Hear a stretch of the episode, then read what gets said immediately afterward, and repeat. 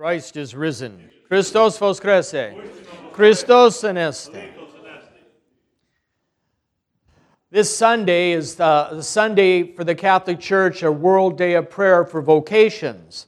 And so we will have special petitions at the Litany of Supplication uh, for asking God for an increase of vocations. And we'll have a prayer at the end of the, after the Ambon prayer and after the announcements also for vocations. So the whole world is gathering, the Holy Catholic Church is gathering to pray for vocations priests, deacons, monks, nuns, religious, so that we can have growth in our church, ministry to our church through the sacred ministries of the priesthood, the diaconate, and through the religious and consecrated life. A special calling. But so is the calling to marriage. That, too, is a special calling. You know, when I was being prepared for marriage, Pani Kelly and I, it was one thing to go through a preparation. It was quite another once you crossed over and you were married and you had to learn to live as a married couple. The same was true with anything. You're going to school and you're studying to be an accountant, or you're studying to be a lawyer, or you're studying to be a doctor. It's one thing to study all about it and hear all about it, but it's quite another to actually have to do it. The same is true with the diaconate for me personally and, and for the priesthood. It's one thing to study for it, to prepare for it. But wow, is it a horse of a different color when you're on the other side from ordination and you have to live it? In our gospel today that we have, the fathers have given us this gospel for this very thing. The last few Sundays, including Pascha, we've been hearing about the resurrection and the witness to the resurrection. But from this Sunday and the next two Sundays that follow, speak of something else. And we notice the theme in all three of them has to do with water. And we have to keep in mind that Pascha is a time for bringing people into the church, a time for baptisms. So the fathers, in their wisdom, brought about these readings because they had a theme of water, a theme of reminding those who are newly baptized, those who are newly enlightened, of their baptism. Now, some months ago, some months ago, we heard of Luke's account of the paralytic. Remember the paralytic. Four men. He had help. Four men carried him around, lowered him through the roof. And we see in this that Jesus said, when they lowered him down and seeing their faith, he says, Take courage, your sins are forgiven. Your sins are forgiven. And of course, there was the murmuring among the, uh, the, the, the Jewish leaders. What, he's blaspheming. What right does he have to say that? Only God can forgive sins. So Jesus said, so that you may know the Son of Man has the power to forgive sins, I say to you, arise, pick up your mat, and go home. But the fathers put this gospel reading that we heard today by the sheep pool for a specific purpose. In this gospel, Jesus walks in and there's all these sick people around. But you notice he didn't cure everybody, did he? Because his ministry primarily was not about physical healing. Those were only signs of his divinity, pointing to the fact that he was God in the flesh. No, there was a bigger problem that he came for. And that is for the healing of the soul, the healing of the heart. The rendering that took place in the garden because of our disobedience needed to be healed and rejuvenated. And we often probably think in our world, why doesn't God do this and why doesn't God do that? Because, you know, stopping this or stopping that or heal me or heal them. Because there's a bigger problem at hand than the physical. And it's the problem that will reverberate into the life after hereafter. And that has to do with the soul of a person. Christ came to heal the heart, He came to heal the soul. So He picks this man out. And He asks him, Would you like to be healed? In Luke's version, in Matthew Mark's, we don't hear Jesus asking if he wants to be healed. He does it. But in this gospel we heard today, he asks, Do you want to be made well? And he says those very sad words, the man does I have no one to put me in the pool. I have no one. The paralytic in the synoptic gospels, he had four men carrying him. This man has no one. And Jesus tells him to pick up his mat and go home. The water was only part of the story, it was only the introduction.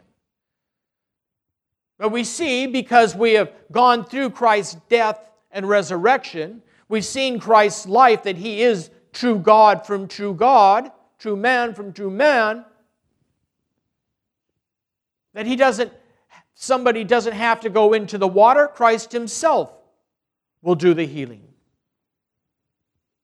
And so he picks up his mat and he goes. The man was sick.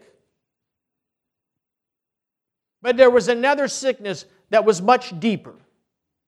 And this is why Jesus went and sought him out in the temple.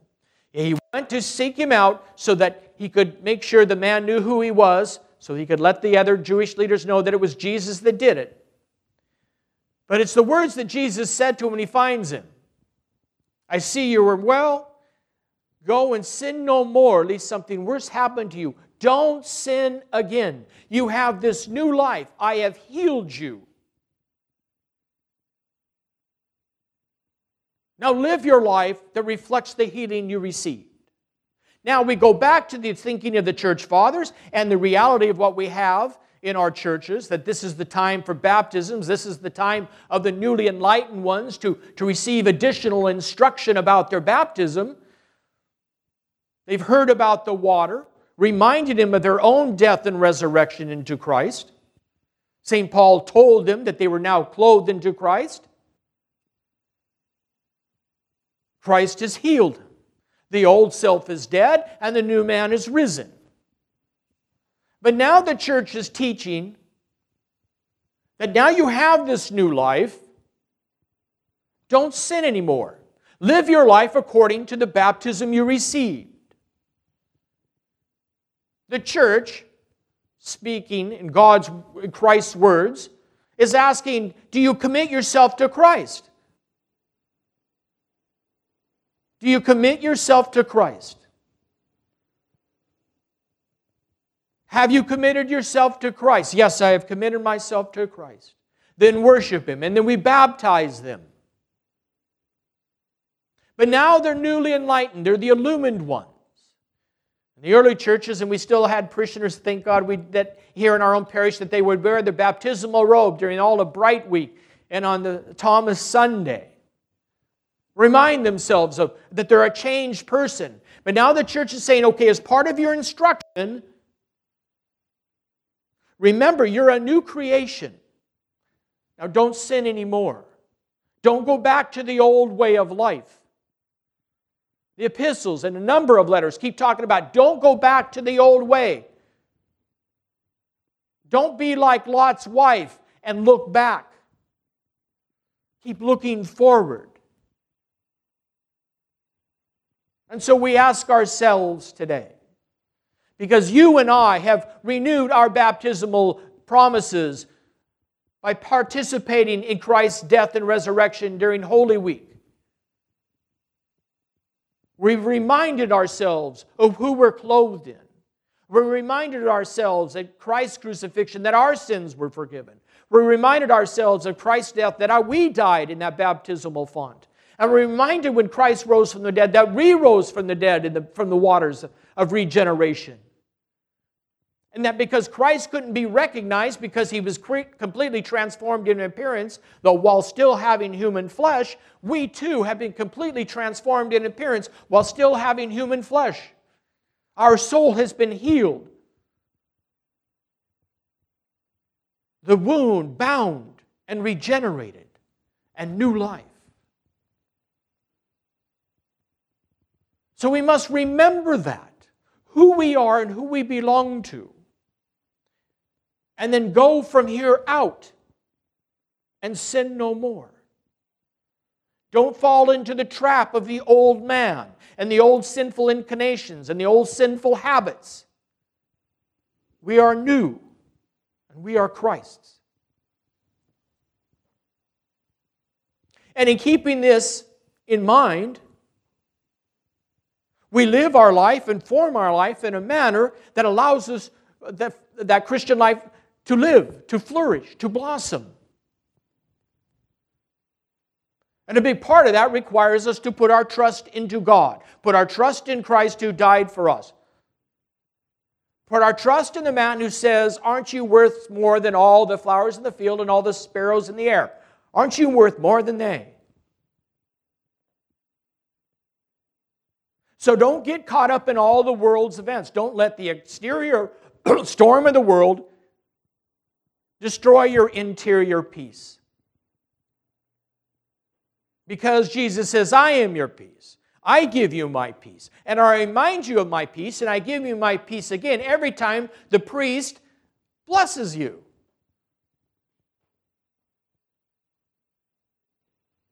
And in that, we keep from going back into old habits. Because we might find ourselves in our peace, in the calmness, We remind ourselves of who we are and who we belong to.